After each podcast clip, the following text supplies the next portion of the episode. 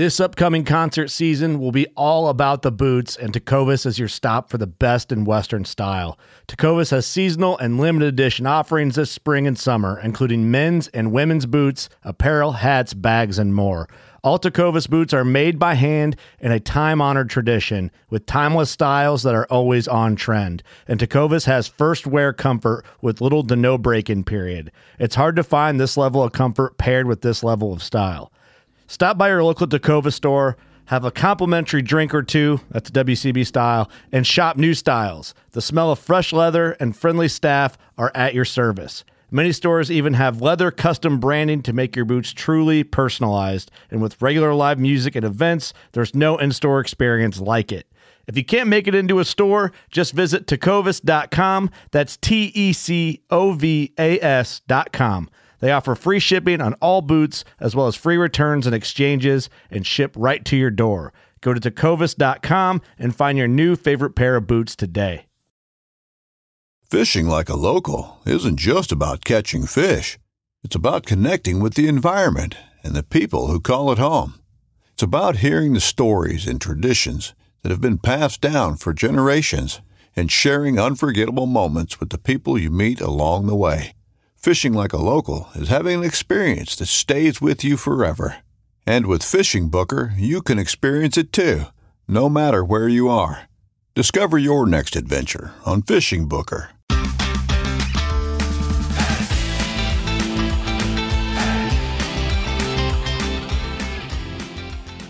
Hello and welcome to the Publicly Challenged Podcast. I'm your host, Luke Oswald, and I hope you join me on my quest for knowledge to become a better public land hunter, angler, and forager. Stick with this, and who knows, maybe we will learn something together.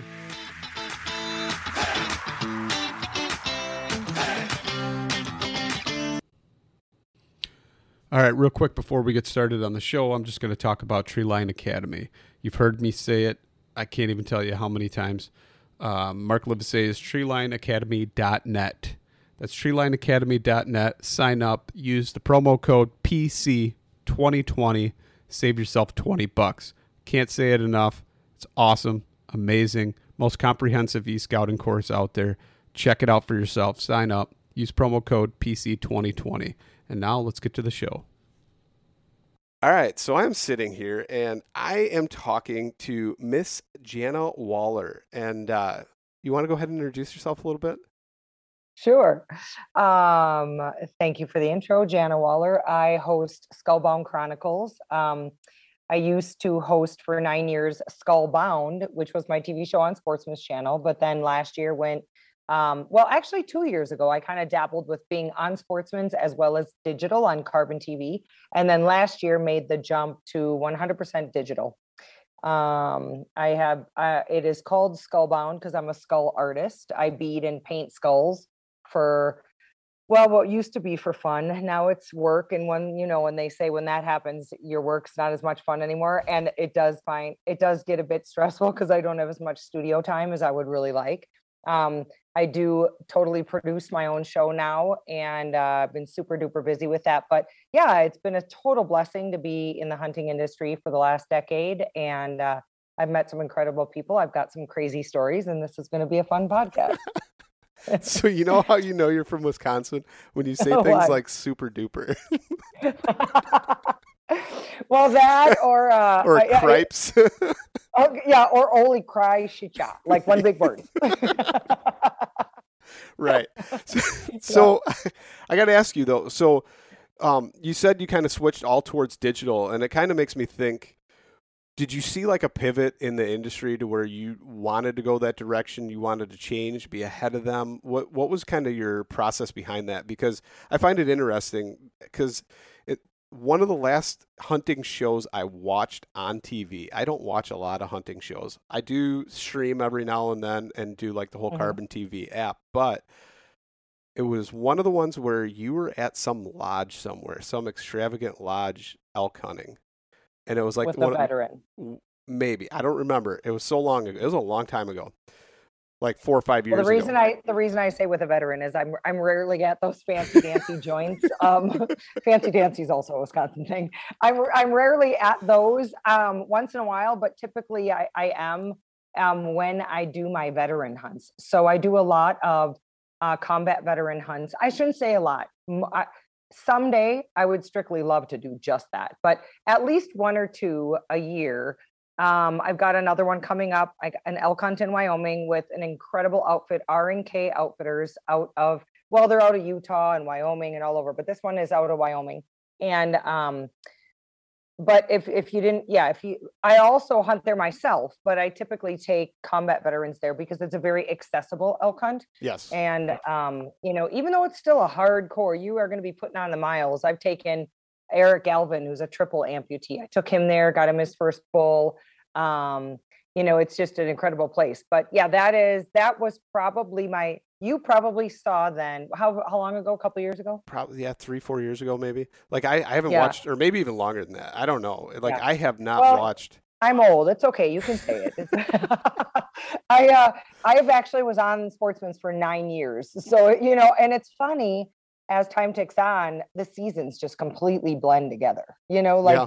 i could not tell you what what episode is on what season um I can tell you individual, like if someone says, oh, it's when you killed that nice buck in Wyoming, well, I might be able to pinpoint that down. But when we talk about my veteran hunts, those are super near and dear to my heart. And I could, if you described the, you know, the veteran, oh, he's a triple amputee or double amputee, or oh, it was, you know, Dom in Montana, I can definitely talk about those hunts a little bit with, with more specifics. But yeah, I went digital because I did see a shift. Um, I saw a shift in um, people cutting their cable cords. It doesn't mean that all you know uh, TV is a bad thing. Um, you know whether you're talking outdoor sportsmen's, um, you know it still can be a really good fit for some people. For me, I just felt like I I saw the viewership not what it was in the beginning of the decade that I started on Sportsman's Channel. I also um, I just feel like obviously TV is changing. You know, we all used to have cable TV, right? And then it was, oh, you either had direct or dish. And then it was one of the conglomerates of cable companies that you had. Well, then in the last, I would definitely say the last three or four years, I've seen a shift where people are streaming everything, right? They're cutting their cable cords. They still have Netflix, Amazon, whatever. And, and uh, I just, and it's an easier format. And then especially when, I split from Jim, who was my ex boyfriend, producer, cameraman, editor. We were kind of a two man band. It was just a lot easier for me to produce a digital series because it's just simply not as complicated. I don't have to stick to the stringent 22 and a half minutes or however many, you know, commercials that you own within your own show. Um, I could put out as many episodes as I wanted, as little as I wanted. Um, I could make them five minutes, 10 minutes. I could do cooking segments. I like last year, thanks to COVID, I put out a make camping great again episode, which I think is I did watch really, a couple actually, of those. you'll have to watch some yeah, It was really infor- informative, you know, and and very relevant at the time since camping was about the only thing people could do. So it's it for me, it's been perfect timing to go digital because like last year because of covid people were cutting their bills down. People were really gravitating towards outdoor themed tv fishing hunting camping hiking adventure and uh and carbon tv has just exploded with people. It's a free it's a free platform. Um if you've got roku or fire stick you can or a smart tv you can cast it right to your tv if that's how you like to watch. You can download the free app on your phone. And not only that like i can't tell you how many times in the last decade i'd run into people and they'd be like oh hey where do i catch that show the one with the triple amputee that amazing marine? You know? And it stinks because i'd have to say well all my old shows that were on Skullbound are on my outdoor TV, which they still are, all nine seasons. But that's another bill people need to pay. That's another subscription based, you know, outdoor streaming platform. Whereas Carbon was really free. And it's super fun to just text people a link and say, here, watch it. It's free. It's never going to be, they're never going to charge. And they're owned by hunters. You know, I had thought about maybe expanding my YouTube channel and then I was uh, I was just seeing the big, you know, the big eyeball that's marked off, you know, especially I'm a huge predator hunter. I've got a mountain lion behind me. I'm bear. I, I, hunt bear more than any other big game species. I hunt tons of coyotes. Like I was just seeing that, you know, warning label on YouTube. Plus, um, a friend of mine who's a gun attorney was getting her videos taken down, and I thought I do not want to put all my eggs in one basket and go the YouTube route and have those videos taken down. Especially, so that's why I chose carbon. Especially if yeah. they have big scary handguns, right? I mean, oh yeah, that's that's yeah. something that just uh...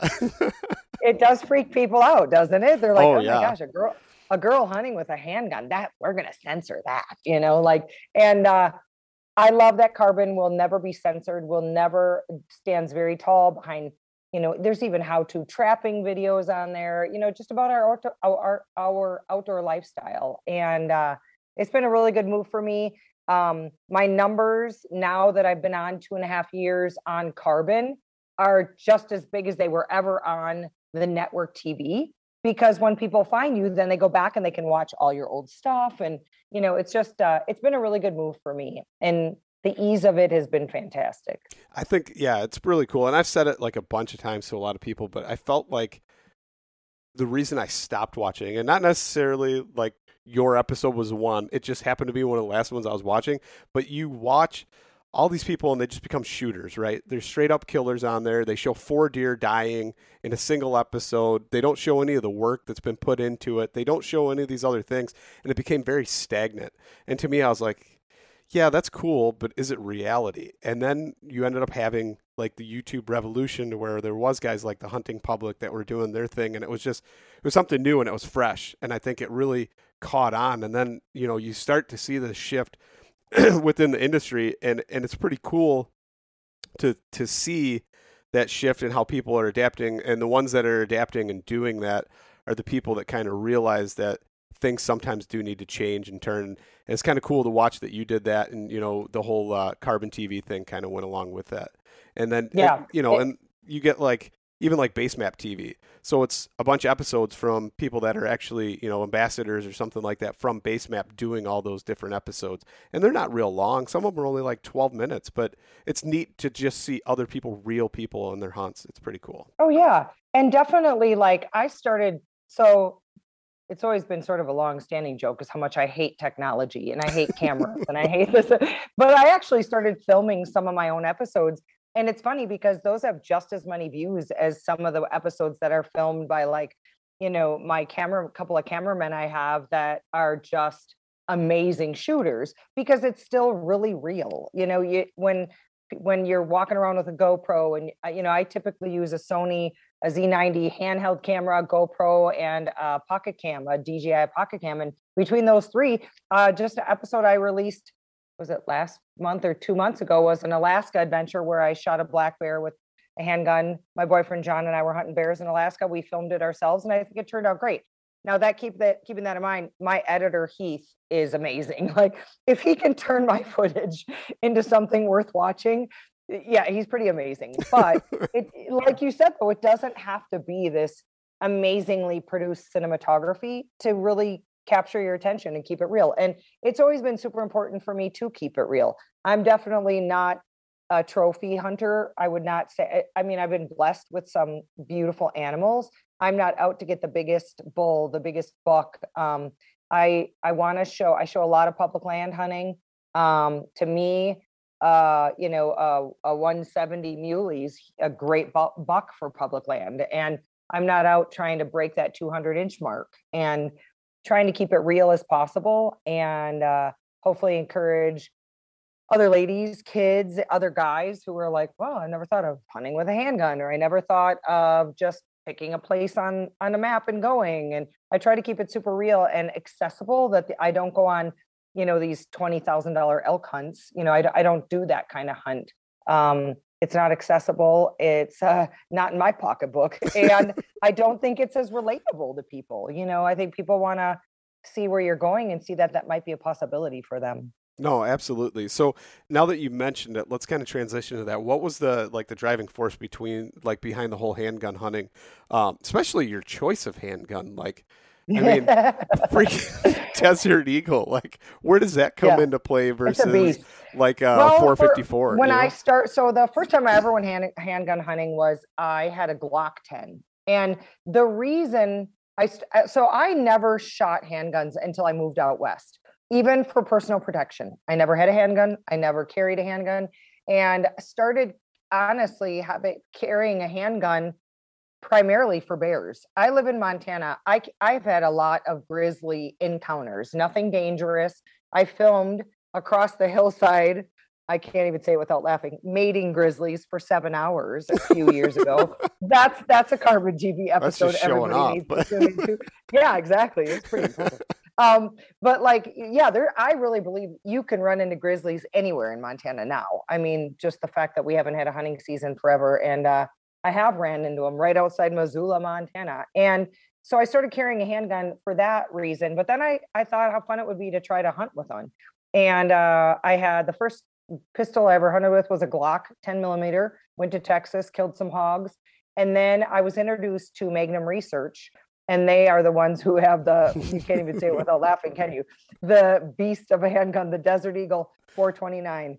That thing is a beast. Now, mind you, I could be hunting with the 50 cal if I really wanted to step up my game, but the 429 is definitely enough for me. But I do a ton of bear hunting. So and I run I like Montana spot and stock, but I run my own baits in Idaho. I just got back from Alaska. I hunted Utah this this year. I had four bear tags in my pocket this spring.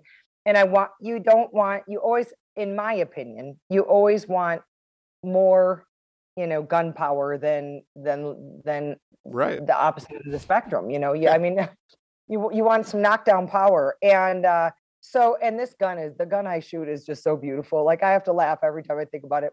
Outlaw Ordnance is actually the company that engraved it for me and put every single. So when we are talking about ideas to put on this pistol, now mind you, that's how big the pistol is. It has like what eight different engravings on it because it's so big. but they said, "What do you want to put on it?" And I'm like, "Oh, I don't know. I love black bears and bulls and maybe a big buck, or I love, you know, fly fishing pike on a fly rod and mountain lion. Well, little did I know they took every idea and put it on this gun. And at first I was like, whoa, like that's super busy and holy cow. And then I'm like, I love it. It's literally everything I love. It's got my slogan, it's about living on there. It's just a beautiful, beautiful piece of art. But I have I'm not six tags with it. So it's it's actually been quite uh quite the weapon. So what do you think about um other people that might discourage or not want handgun hunting because they think it's unethical or you know inhumane or something like that that people shouldn't even well, have handguns in the woods right if that's the case then they might as well want to get rid of every weapon you know i mean because really it's it's yeah that, that's for sure. Um it's very com- comparable to bow hunting and I, have i've been bow hunting longer than any other weapon. Um well that's kind of true. Now i I, sh- I did a lot of bird hunting when i was a kid in wisconsin uh, pheasants and geese and such but um, I actually picked up a bow when I was a freshman in college at UW Whitewater and started bow hunting the following year after that. And literally 30 years ago, I've been bow hunting my whole life.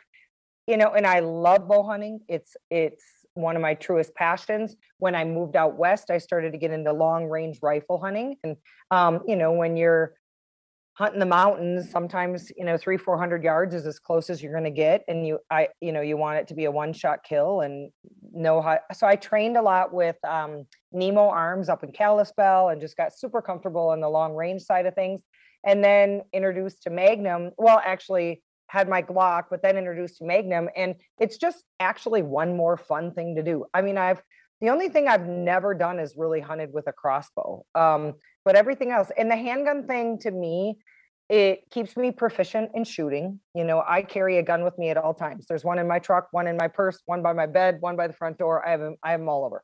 Um, but it keeps me proficient in shooting. It's super fun and challenging. I mean, to me, it's about the same distance I need to be for bow range as I do for handgun hunting. Um, I've hunted mountain lion, bear, I got a turkey in Texas. There's not a lot of states you can handgun turkeys. Thankfully, you gotta love Texas. You can do anything in Texas. Uh, javelina, hog, um, and so yeah, it's been it's been super fun, and I hope to do more of it. How much meat was left on the turkey? That's what's funny too is I I have to admit was, was it a headshot at least? no, it was body, but it didn't. It did not create any more damage than a broadhead would.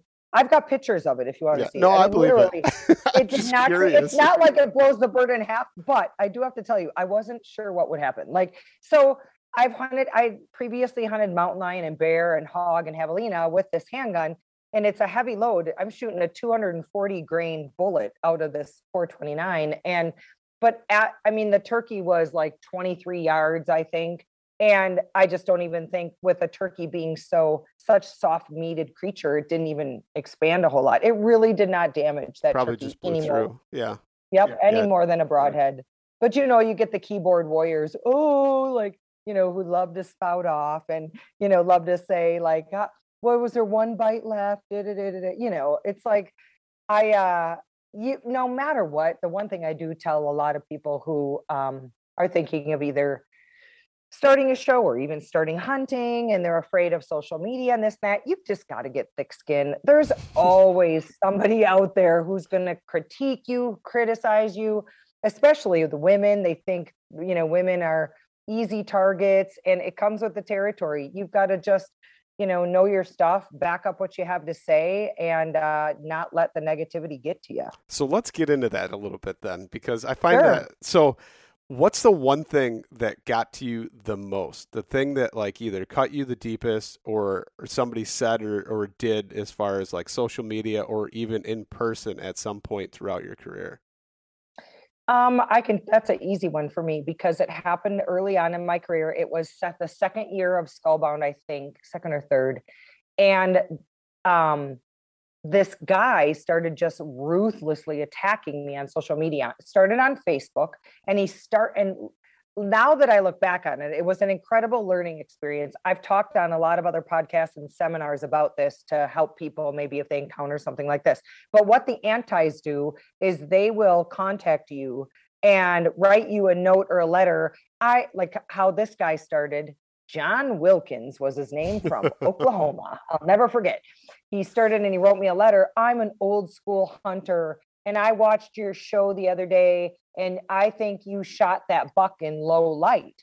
And I answered him, uh, thank you for tuning in. You know, of course, I didn't shoot the buck. I've got a camera behind my shoulder.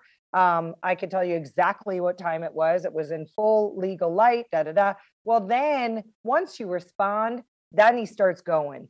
And and then he starts saying, you know, calling me every name under the sun and that I'm unethical. And I I also saw you shoot and miss a bear um, in Montana, and I believe that bear went on to attack a veterinarian. That like just crazy off the wall stuff.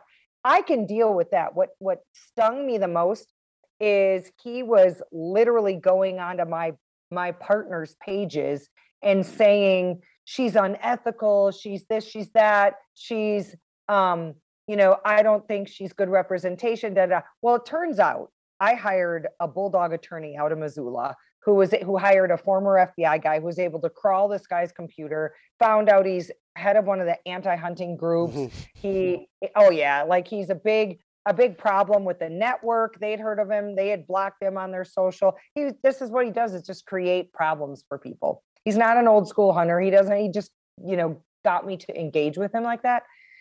But my point being, the best advice I could give anybody is if if people are being jerks and they're number one, they're name calling.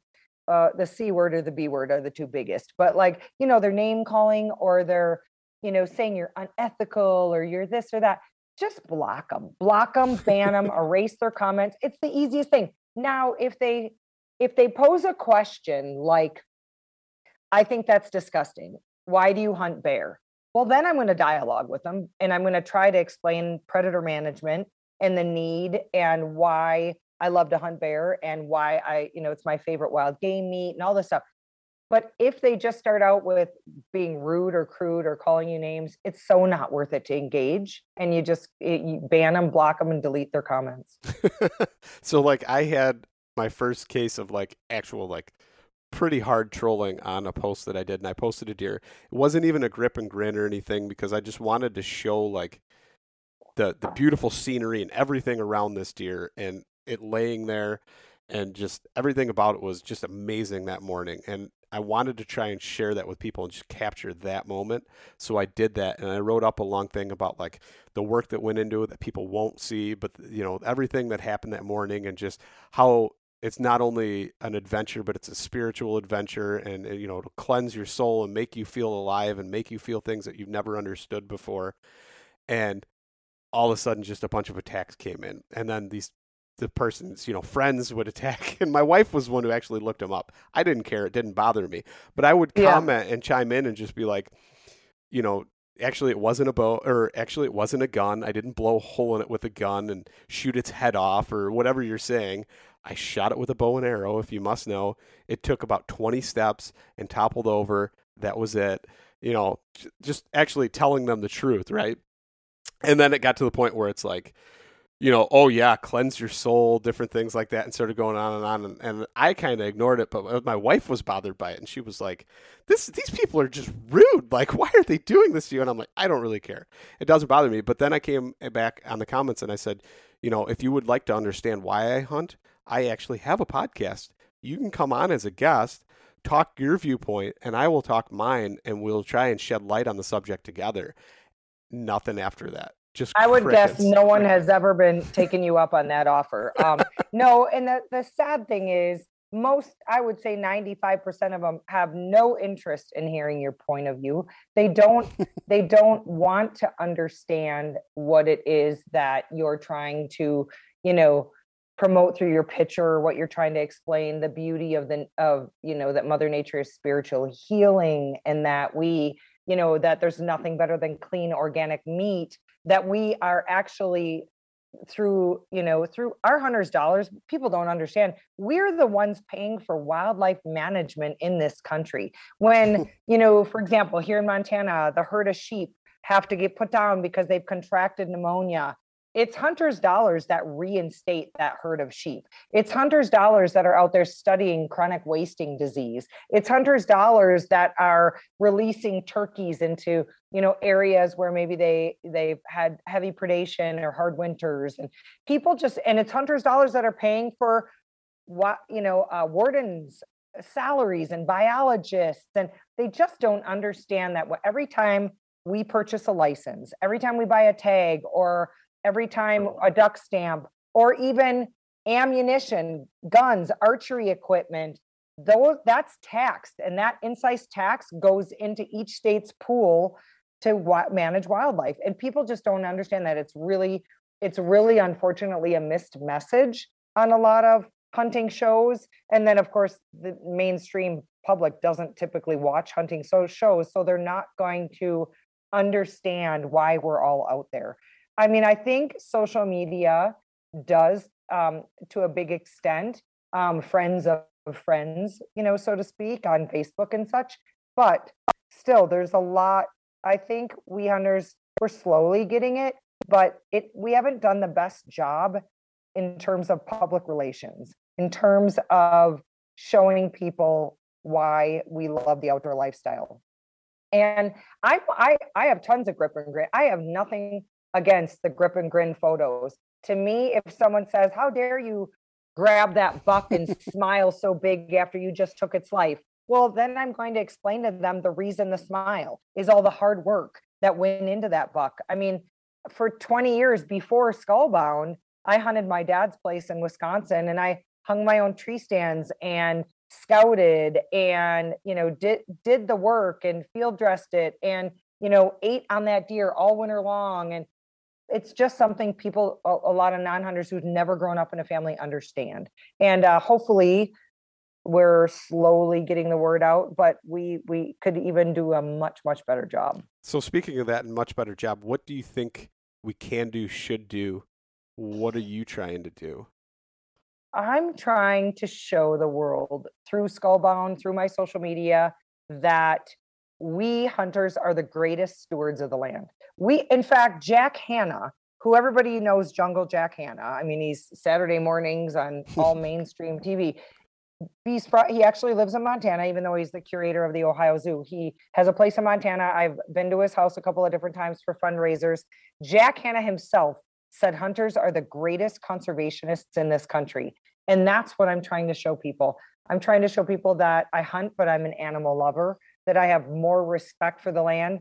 And there, in the in the immortal words of John Bear, there are animals because we hunt animals and show people that cycle, if you will, that that that process of hunters protecting the animals so that there's sustainability for generations to come. No, I, I absolutely agree with that. I mean, the, the model of conservation and hunters actually effectively managing the wildlife is why all these people that are non-hunters get to go out in wilderness and hike and see all these animals. It's because of us. We're the ones who brought them back. We're the ones who effectively manage the population so we can sustain healthy herds. It's huge. That is like one of the biggest things. And I think it's great that, you know, people are trying to put it out there. So the reason I did that picture wasn't because of the grip and grin or anything like that. I just wanted to show like the beauty of it as I walked up on it was just it was amazing. The whole morning was yeah. was just everything about it went together so perfectly that it's I mean it's vivid in my mind to this very moment as I talk about it. I can still smell the leaves. I can still just visualize the steam coming up off the water that morning. And everything that happened after that and up to that point, including the work dragging it out and the smile on my face, and that will never go away ever. I don't I don't really think about it. I don't know anything else in life that delivers such a dichotomy of emotions like hunting does.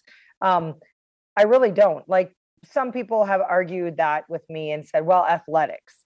And maybe, I mean, eh, eh, I mean, yes, and yes and no. I mean, I've only ever, you know, um, been in high school sports, but um, I still don't think it delivers the kind of emotions or the or the level of the different emotions that hunting creates, including um, the peace of mind. You know, I think it's such a big, big piece of it that's really hard to describe is the peace of mind of being in nature, of being camouflaged, whether you're sitting in a tree stand or ground blind, or you're spot and stalk in the lodge poles of the West, of being out in nature and how truly healing that is for all of our souls.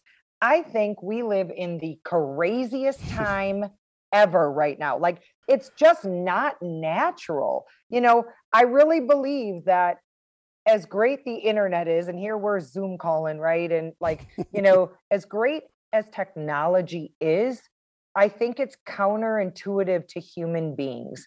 I think that we are supposed to be out in nature. I think we're supposed to have face to face connections with people. I think we're supposed to live off the land. I feel like, you know, nothing makes me feel more grounded than when I'm in on a hunt, than when I'm in the woods or when I'm in the mountains. And I feel bad for people who don't understand that mix of emotions that comes with it and it it can be difficult to describe to people um you know especially when global hollywood or mainstream media portrays us to be these, you know, hillbillies shooting from the pickup trucks with a wad of chewing our, our lower lip and you know drinking beer and like the, you know that were like you said earlier trigger pullers and it just couldn't be any farther from the truth.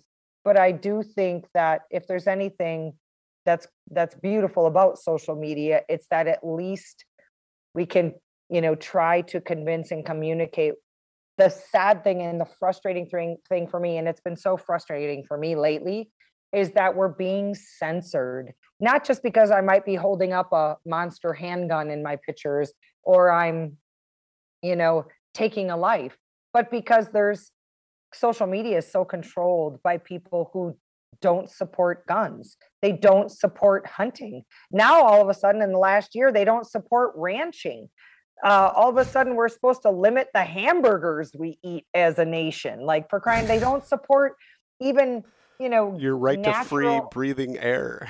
yeah, yeah, ridiculous. and so none of us, all of us hunters, need to be eh, incredibly concerned about the fact that social media is not our friends.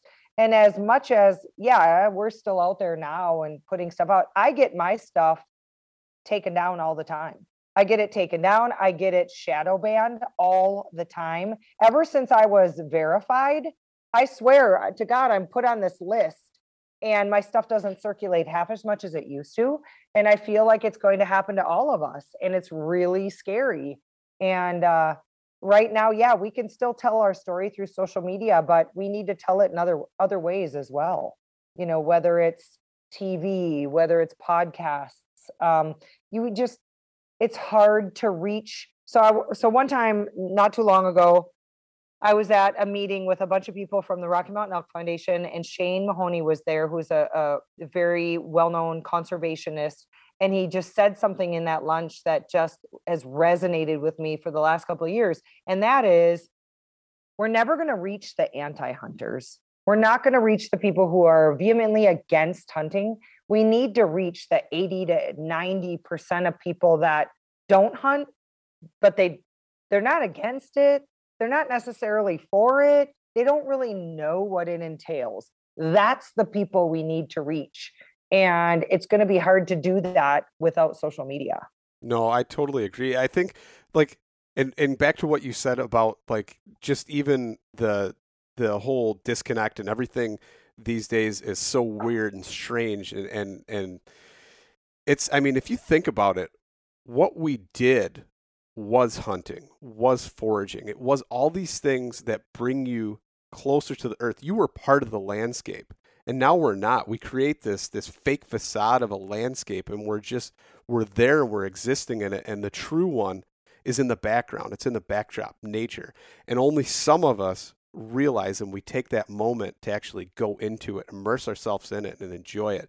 And and then tying that back to the other, it's conservation is like Johnny Mac says, mentorship through cons- you know conservation is mentorship and so yep. being able to just reach those people and take them out whether it's i mean i've even thought about maybe even putting like an ad in the newspaper and saying you know hunting buddy wanted you know no experience necessary something just to try and see if you could get somebody and reach somebody and connect to them and i've i've done it to people at work i've done it to people everywhere. Like, hey man, did you ever think about this? Like, I know you've kind of talked about it, and you know you like guns and this and that, but have you ever taken to the next level and actually wanted to go out and hunt? And they're like, well, you know, I want to, but where do I start? And it's like right there, just by that conversation you had, you spark that interest and you get it mm-hmm. going, and that like that excites me and makes me want to just like keep doing it more and more and more. And the more people you talk to, and the more people you do it, you realize it's not that hard. It's just a conversation and then you see right. where it takes you. But yeah, censorship is real. It's real oh, and it's yeah. getting hard. And it's not only censorship of that, it's censorship of rights, it's censorship of beliefs, it's everything, which makes me wonder like what do you think like the history of hunting is going to be, especially if we don't stand up with our voices, especially like the petition that was just put on uh, President Biden's desk um, about the whole interstate uh, transport banning yeah banning imports yep. Um i don't know. I i can't say about i can't i don't know. I'm very concerned. Um you know i was on the federal sh- hunting and shooting sports conservation council before this last election and um it was a very big honor to be on that panel with head of forest service head of blm a lot of the heads of conservation groups and you know and and and it was because then secretary ryan zinke saw the need to pool all these people together to protect our hunting heritage to make it a staple in this country and um and at least have people understand it better. And i have not heard i'm assuming that that whole uh, council is going to be just dismantled but i'm very concerned. I think that uh yeah, I'm concerned of the censorship and what that means to us hunters and anglers and trappers and, you know, outdoor lifestyle people because if it continues the way it's going right now, we aren't we aren't going to have um the eyeballs. We're simply not going to be able to reach those friends of friends like we talked about. I think it's extremely important um, for everybody to get involved at least on a local level whether it's in the conservation groups you know go attend a mule deer foundation banquet go to a turkey federation fundraiser um, there, no matter what i guarantee there's one in your area with all the conservation groups. I think i belong to seven different conservation groups and there's always something going on.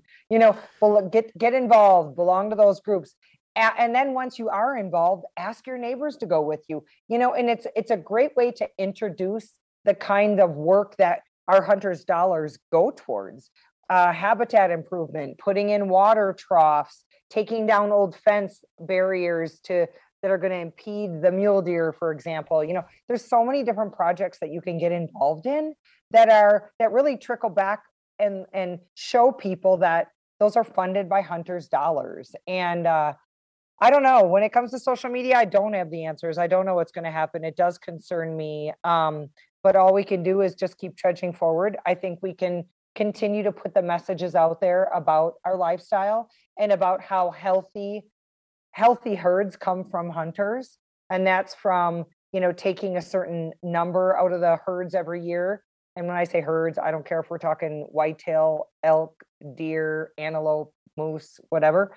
Um, you know healthy management of those herds i think that uh, get involved on the local level. And then you know standing tall um, standing tall as hunters teaching your kids to be proud hunters teaching your kids to go to school and tell the stories of their of the weekend that they spent in the woods or the mountains and and to maybe help arm your kids with some little sound bites that they can tell their friends. If their friends go oh that's gross. I would never hunt whatever. Well really we're animal hunters are animal lovers and it's because of us that the herds are healthy. Yep. you know you teach your kids how to talk about hunting in a positive light and what that means to them and um, you know there's there's things we can all do on a personal level but this whole era that we live in right now it stresses me out. It's scary to me.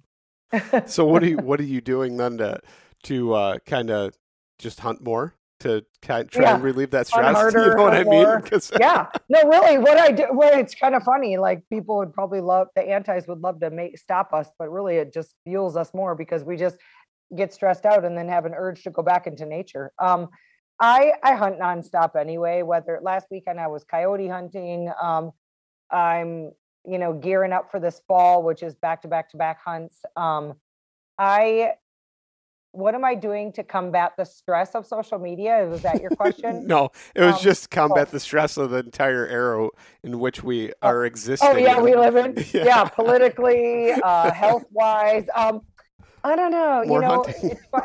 yeah, exercise. It's funny. Right?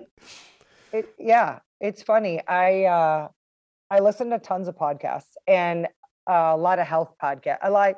It depends on the mood I'm in. I do listen to tons of crime podcasts, health podcasts, alien podcast, uh, Joe Rogan, of course. But um, the one common theme in all the health podcasts I've been listening to lately has been how important it is for people to de-stress and right now, with this crazy COVID world we live in and the political arena that we live in, and the, you know, I don't know about you, but defund the police is the most ridiculous thing I've ever heard. I, my neighbors are police officers, my friends are like, I, I, it's a crazy world that we live in right now. And it's just important every day to take a little bit of time to de-stress to almost whether it's whether you're a religious or spiritual person to give it over to god and just say hey this crazy world we live in we need your help now more than ever whether it's to me this is going to sound corny but like um, i'm almost excited that the temperature is cooling down here in montana because my de-stressor is a bubble bath every single night like a 10 minute lavender it just seriously it sounds so corny but Calgon take me away uh, like a bubble bath is like that or even um, you know, meditation or even grounding, walking outside in your bare Barefoot. feet and just feel yes. Yep. Yeah. Feeling the grass between your toes. You know, I right now I'm looking out my windows at the Bitterroot Mountains. A lot of times I just in the evening I'll sit out on my deck and just, you know, no phone, no nothing, and stare at the mountains and just really be great. To me, the number one key to de-stressing is to just focus on gratitude. Like, what am I grateful for? And there's so much to be grateful for. But when you are feeling stressed out and you do, whether it's sitting in the tub or looking at the mountains or taking a walk through the woods, if you can tell yourself, okay, what are the five things I'm grateful for today? That kind of changes your mind and your mood into gratitude. Okay, I'm really happy that I have my health. I'm so grateful that I have my health. I'm grateful that I have a home that has really good energy in it. Like I live alone. Well, I have a roommate, Laura, who's she's a crazy girl. She's over. Tra- she's she travels as much as I do, but like, but our home is literally filled with what we love. Like, I'm looking at a dozen wall mounts, you know, in my living room that make me. I literally still every night I look at them and I think about the adventures, and I think about the adventures to come in the fall. You know, I I I, I have created my home where it's very um, it's very me and so it's very comfortable it's got really good energy and uh, i think it's just important for people to have gratitude in their lives i'm really grateful for my family i'm i'm you know grateful for um, you know john my boyfriend who's an incredible man in my life like just that gratitude to me is the best de-stressor of all Absolutely. No, and like what you said, like the grounding and all that kind of stuff. So many people, and it goes back to that whole disconnect don't have that and they wonder why everything is in shambles around them. Their life, their stress, their energy, everything is off. On top of most people don't have God in their life, especially I mean just and and if you're not a religious person that's fine, but you need to find something, something to believe in and a reason to exist.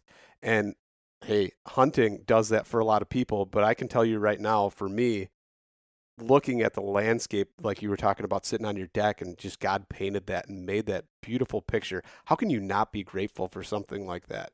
It's truly magnificent. And and and to make me think like oh, you know, this or that or whatever and you know, there's so much hate going on, but without love, you know, give love, give understanding and respect and and just you know you can get that back you're talking about defunding the police i mean here in chicago we just had uh, a Chicago cop that was a female. I mean, just came back from maternity leave. That child now no longer has a mother. Now, I understand that that happens like every day in different aspects of life, but some animal that would do that, that's so much disrespect and no love.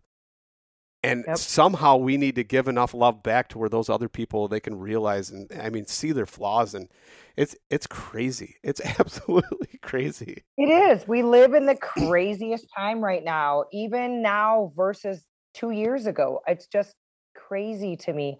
I do I do like what you said though. Uh definitely we need to give I think everybody deserves love and respect.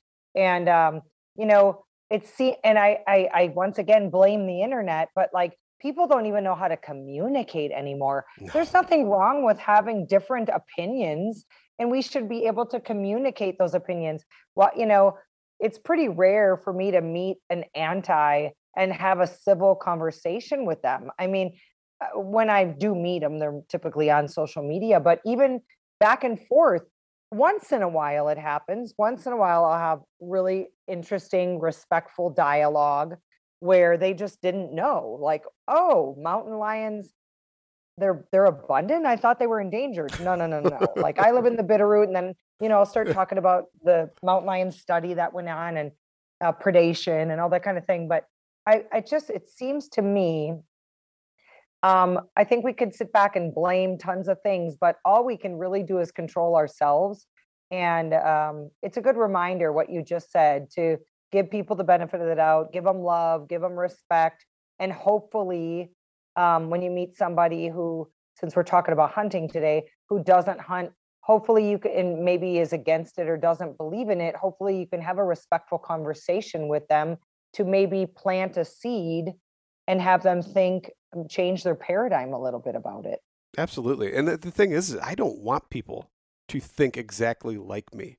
I want people to be different. I want to have, you can have an adversity of thought, but as long as we could sit down and we can be civil and we can talk about it and not yell and be so polarized and two two parties or two groups and that's it. I want that diversity of thought because that's what brings innovation. That's what brings change. But we have to be yep. able to sit down and actually talk about it and not just scream right. it and stand up on a soapbox and yell at people and not have an open mind to to other things. And that that that scares me that that's no longer on an option to be on the table to sit down and actually civilly talk. That that's yeah, what it's worries defi- me. It's definitely not the norm. Yeah. Yeah. Yeah. It worry it worries me too. It really does. So recently I had something happen to me and I want to kind of get your thoughts on it and if something's happened like that to you, how you handled it and how did it affect you. and it was I posted a picture of something, and it was a product, and somebody said must be nice. They commented must be nice, right? Yep. And and my only comments was hashtag hard work beats talent when talent doesn't work hard and earned not given. That was it. I like it. and I that like was it. all I did. I like it. And and it stopped them dead in their tracks and nothing else was said. But Uh-huh. I'm sure you've had that and had that happen to you. How did you handle it? And would you have handled it differently now than then? Or would it be the same? Um, I have had that quite a bit, especially in the beginning of um, you know, the start of Skullbound where people see you maybe hunting at an outfitters or you're with your, you know, new gun or new bow or whatever. The must be nice syndrome. Um yeah, I really don't even respond to it anymore. And it's not and it's funny. If people are rude to me, I have no problem blocking and banning them. I I didn't do that in the beginning, but oh, in the last probably 8 out of 10 years, the last time I looked, I had over 4,000 people blocked on Facebook. But that's typically because they called me a B word or C word. Um, but like the must be nicers, I I typically don't. I wouldn't block something like that, but I I I have in the last couple of years handled it to where I just don't even respond. I think those kind of first of all, I've never had it from a woman. So when I say guys, it's guys. Um, those type of guys who say that the must be nicers, um, you're not. I love your response. I think it's perfect. Um, I'm not probably going to change their mind. If I, it almost looks worse if I try to go into all the hard work that has gone into my career, like, and and the fact that I had 20 years of a career outside sales, you know, pounding the pavement. I worked in a Edward Jones office for 10 years, you know, a nine to five or kind of thing. I put my time in. And then when it comes to hunting, I've been hunting for over 30 years, big game, you know, birds. I, that's when I was a child, but like, but big game hunting for over 30 years. I believe I've earned it. I've put my time in. I, uh, I do a lot of public land hunting. I do, but if you start going into all of that, they're not going to listen. Then you kind of almost sound like the whiny crybaby. I think the best way to handle the must be nicers is to simply just erase their comments. I mean, if they get if they get supercharged, I might go after them a little bit. I try really hard to not be reactive. Like my first I'm a I'm a right fighter. So like my first reaction is, "Oh yeah, well da, da, da, da," you know, and I got to take a deep breath and just relax and not get all ticked off that someone's being rude. And and now in the last couple of years the thing I probably do the most is just erase rude comments like that. So here's my thoughts on this. I believe that if somebody can sit there and say it must be nice, it's jealousy. One, you're doing something right. 100%. And yep. two, they lack the motivation and the fortitude to get up and do something and do something for themselves to better themselves. So instead, they'd rather sit in a pit of misery and not Yep. want to do anything for themselves and look at everybody else. But the truth of the matter is, is the only person that's going to motivate you is yourself. So with that being said, now I got to ask you this: What drives you?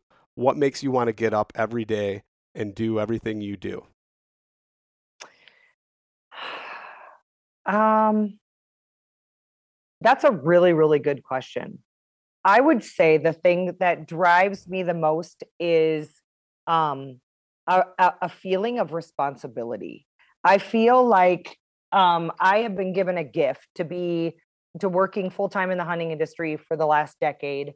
I do feel an incredible sense of responsibility to not only my business partners, you know, the people that have I'm really lucky. I have the most amazing partners, and most of them have been with me since the get go and since the very beginning. And uh, I'm super blessed in that way. But I work for them, and but not only that, on a greater on the greater scale is I have a responsibility to protect what I love, and I don't know what I would do if I couldn't hunt and live off the land and spend the time I do in the mountains and um, hunt and fish. And I don't know what I would do. And so I truly believe we are at risk of losing that. And we have to do everything we can to brand hunting. And I don't care if you're just a guy who loves to hunt and post a deer picture once in a while, or you're someone who's in the industry. We all have a responsibility to um, try to tell others well, how critical hunting is. It really is critical in this country. And unfortunately, uh, we have an administration right now that doesn't feel that way. Um, but I say the one thing that drives me is the responsibility of trying to get the messaging out there that we hunters are the greatest stewards of the land. Yeah, no, I think that's great. So back to hunting and living off the land. So living off the land, I think you need to up your foraging game a little bit. I definitely do. So oh yeah, well, what- I, I've been really lazy with having Laura Zara living with me. I, I don't know if you know Laura. Laura, I Laura, my watched her roommate- first episode just the other day. But so I mean, die. I don't know if um if if like she I mean, obviously she needs to take you out and teach you some foraging stuff or I'm going to have to or at least at the very least I'm to I'm to message you and I'm to send you some books, some some some links to some books that are to help you out because oh, she's got one.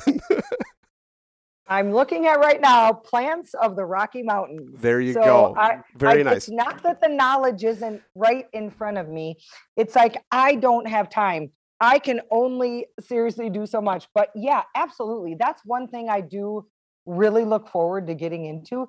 I forage, but I don't forage as far as like Laura, you ought to go into that girl. So Laura's cabinets, she's got homemade arnica, she's got um mu- dried mushrooms. She's got she literally goes out and collects medicinal herbs and berries and makes her own salves and that kind of thing.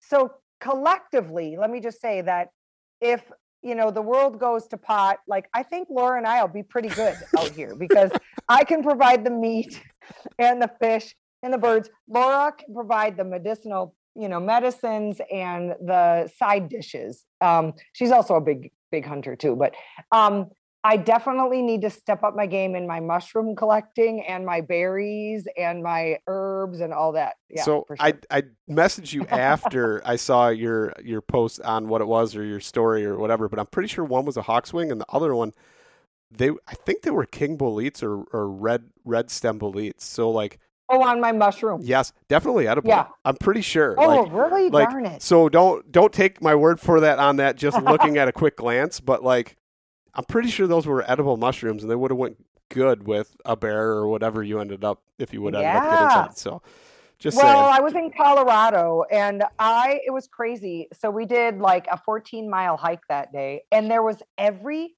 mushroom under the sun along this path. And it was a path that I I don't think anyone's been on. Like it, I mean, it's quite the mountain hike and very off the beaten path. And literally mushrooms that looked like I was walking through like Willy Wonka or something. I I mean, these things were bigger than you know dinner plates and the red one with all the uh, mushrooms I've never seen before. So I They look think like that one's an amanita, which actually has like medicinal and like psychedelic properties. So, wow. Well, I should ask Joe Rogan. but yeah, But yes, I do need to up my foraging game. That's for sure. Yeah. So with that being said, I just wanted to share that with you. Um, I truly appreciate you coming on and talking to me. It's been great, and uh, just thank you so much. Yeah, thank you. This has been a lot of fun. Best of luck with the rest of the podcast. I'm looking forward to listening to some of the other ones I was checking out today right before our call. And uh, I really appreciate you having me on. Thank you so much. Thank you.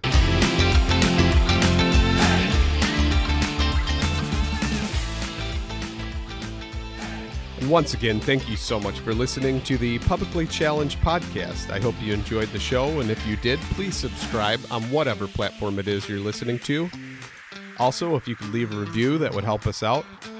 And you could check us out on Instagram or at publiclychallenged.com. And once again, thank you so much for listening to the show.